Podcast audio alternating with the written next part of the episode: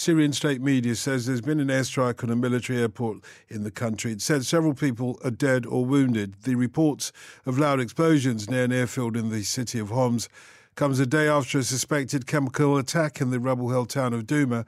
President Trump tweeted and warned on Sunday that Syria's President Assad and his allies, Iran and Russia, uh, would have a big price to pay as a result of the chemical attack. The Pentagon has denied being behind the attack uh, on the airfield, but has said it is monitoring the situation and supports the ongoing diplomatic effort to hold those who use chemical weapons in Syria and otherwise accountable. The UN Security Council is going to meet later today to discuss how to respond to the suspected chemical attack. Dozens of civilians are thought uh, to have been killed in that attack earlier on this weekend. Dr. John Bruni is the CEO of SAGE International, which is an Australian think tank. Dr. Bruni, any idea who might be behind this attack on the airfield? Uh, yes, look, um, I think at the moment it's uh, it's too soon to make any confirmation. However, uh, we do know that it's a highly crowded battle space you know, you have uh, not just the, uh, the, United States who has a has a controlling hand, but you also have a number of um, forces in the region. You've got the, the Turks operating there. You've obviously got the Russians.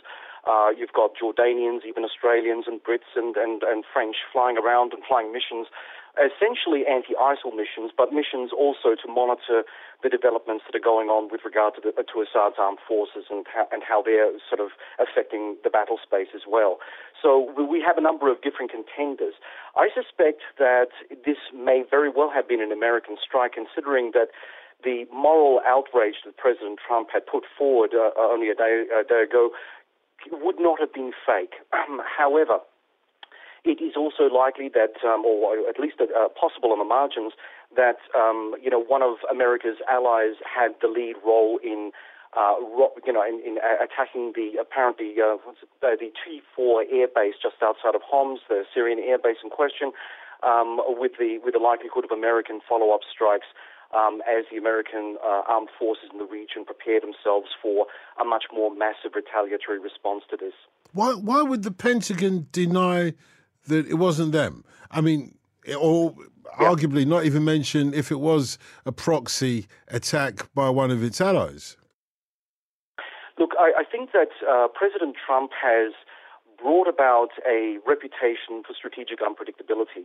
Uh, he does like to keep his friends and his allies off guard in, in most major instances, and this may very well be one of those uh, one of those times when uh, you know he's he's allowed one of his allies to take the lead on a particular issue, uh, something that's close to his heart, and, and and again, as I say, this could be all part of a a um, covert preparatory um, uh, groundwork, if you like, you know, for a much larger American strike that will come down over the next day or so.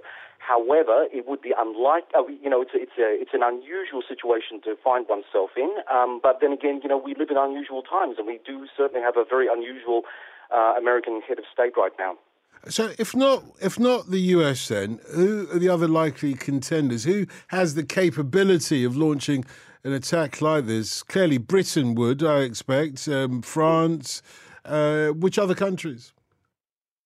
Well, obviously, the other major contender would be Israel. If you're looking at, um, you know, uh, serious regional uh, capacities, um, any of uh, any of the other minor allies who are playing their particular role over the Syrian battle space would have been supported by American uh, overarching um, cyber capabilities, satellites, and coordinations.